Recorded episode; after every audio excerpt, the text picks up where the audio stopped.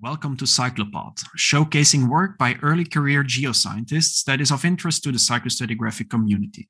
This podcast is made possible thanks to financial support of the International Subcommission on Timescale Calibration.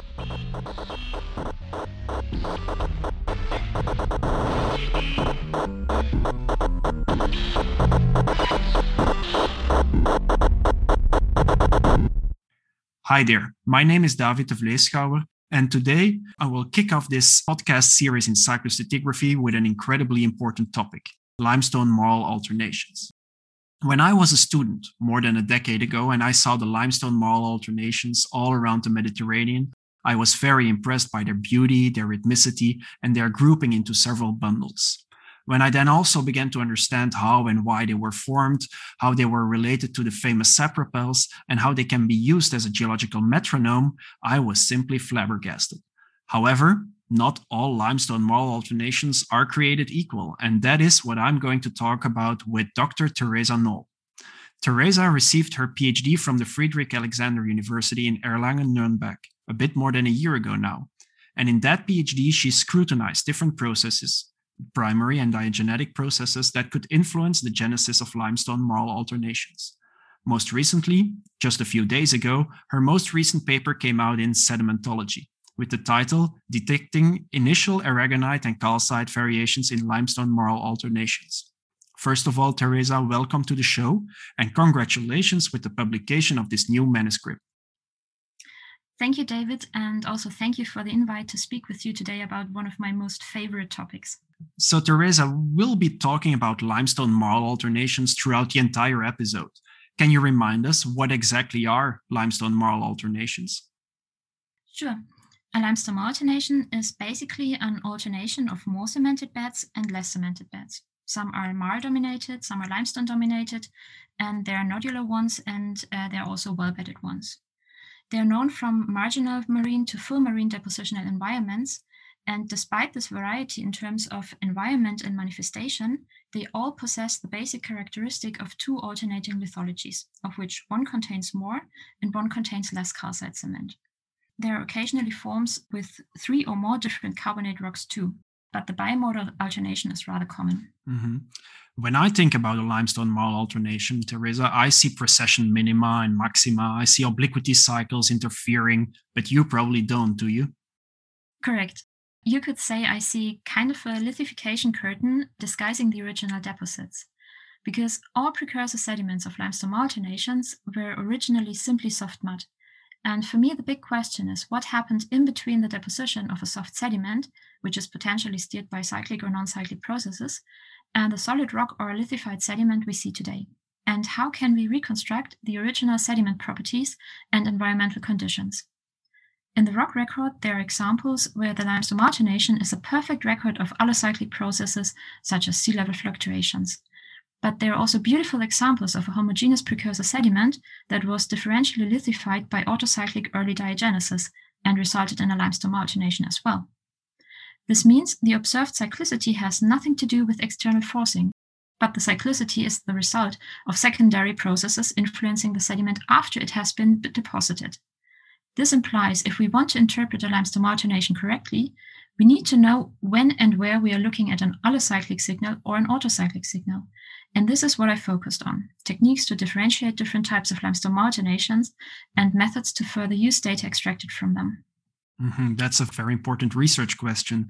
And the discussion about the possible diagenetic origin of limestone marl alternations is still a very, very hot topic in the cyclostratigraphic community. I mean, we talked a lot about these uh, limestone marl alternations in Brussels during the cyclostratigraphy intercomparison project meeting. How do you feel about this debate? I'm happy to hear this is a hot topic um, because the cyclostratigraphic community has made a lot of effort to address important critiques such as reproducibility, transparency, or the incompleteness of the geologic record in the cyclostratigraphic intercomparison project.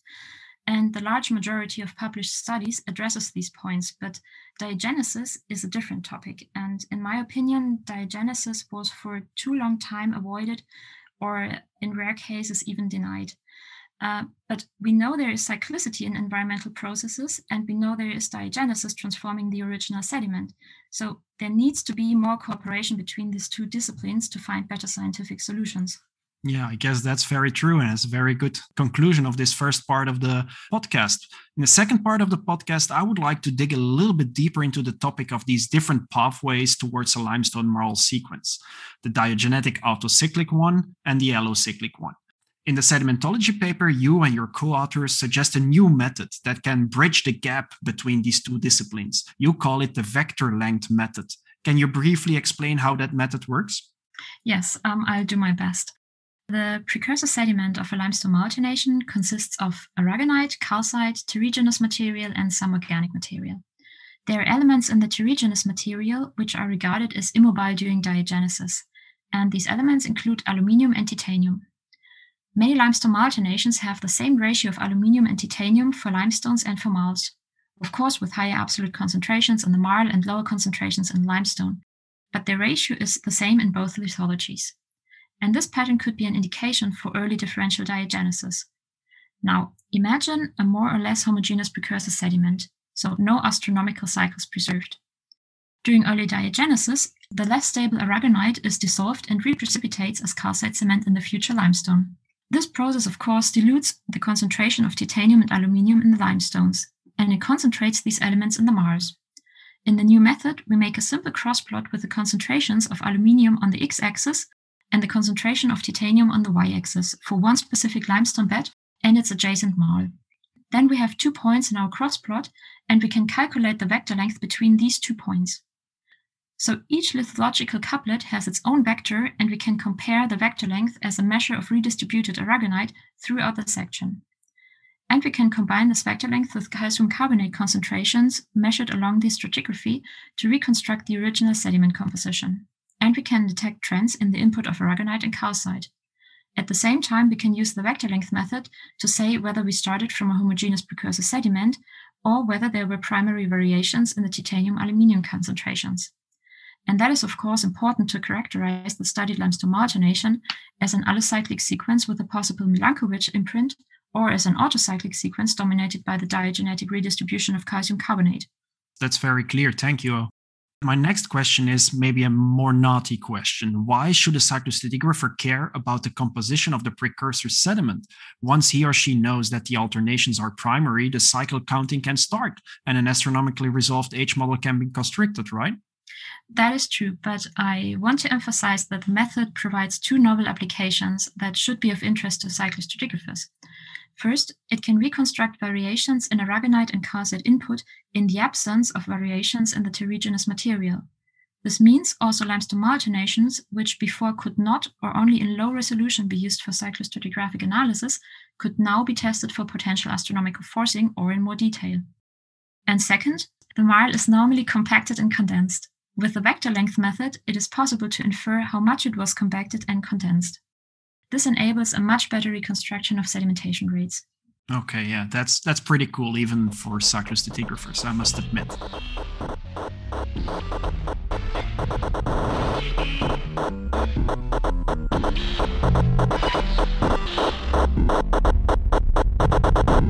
At this point in the podcast, I want to introduce a short in between section, during which I pick out a special number, a number that summarizes an important issue in the field of cyclostratigraphy. And today's special number is 19. 19%, that is the percentage of women that actively participated in the cyclostratigraphy intercomparison project. Of 31 participants, there were only six females, and you were one of them, Theresa. How do you feel about that number, about that 19%? Yeah, the sad thing is 19% is still an average number in science. Yeah, that's that's true and it is obvious that the field of cyclostratigraphy is still largely dominated by men. Is there anything obvious that needs to change so that we can get that number of women up? Um, there are, of course, important programs with scholarships to increase the, the number of women. And these programs are a good start, but it is not the number of available jobs in science which is important. To me, it starts with a basic feeling of belonging. And I give just one really minor example. On several occasions, male lecturers told me women cannot compete in fieldwork.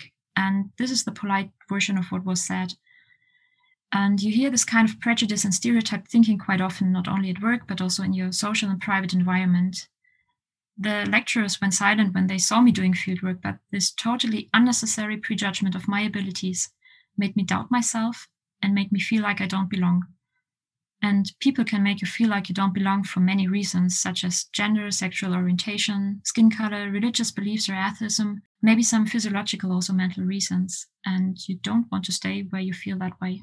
Therefore, increasing the number of women or any other minority starts for me with a very basic thing that might even sound redundant.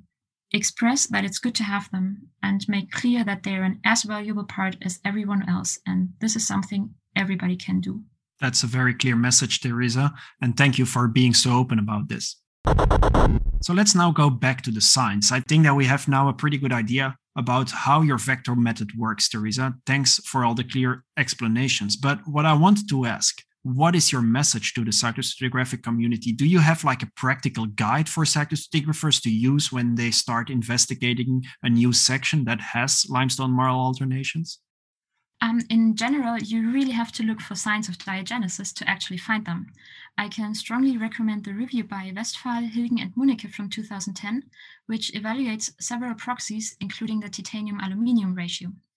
If marl and limestones possess different regression slopes in their titanium aluminium ratio, or best, if they do not plot on lines at all, there's an environmental signal recorded. If they do plot on a line, you have to take a closer look and, for example, use the vector length method. Sometimes you find in the field already some sedimentary structures that crosscut lithological boundaries, and this is a clear signal that the lithological pattern is shifted and potentially only reflects the self-organized pattern of diagenetic carbonate redistribution. That is indeed not too complicated to implement and very feasible in terms of time and money requirements. So, how do you think about the future of the vector length method? Where would it be best applied in the future? It would be awesome to really apply the vector length method on the long IODP drill core records and uh, to look at the transition from allocyclic dominated to autocyclic dominated limestone alternations. And it would be interesting to compare reconstructed sedimentation rates from the vector length method to sedimentation rates inferred from cyclostratigraphic methods. I applied for funding and hope to investigate these topics soon with cyclostratigraphic support. That's a really cool research perspective to end this podcast on, Theresa. Thank you very much. Thank you for having me here today, David. I would also like to thank our audience for listening to this first episode of Cyclopod. I really enjoyed talking to Theresa about her new paper in sedimentology and about what it takes to fully understand the sedimentary and diagenetic history of a limestone marl section. Personally, I especially like the fact that Theresa explained her very easy to use strategy using XRF derived titanium and aluminium contents that cyclostratigraphers can adopt to verify the primary origin of their limestone marl alternation. For more updates and information on cyclostratigraphy, or if you'd like to reach out, please visit us on www.cyclostratigraphy.org. See you later.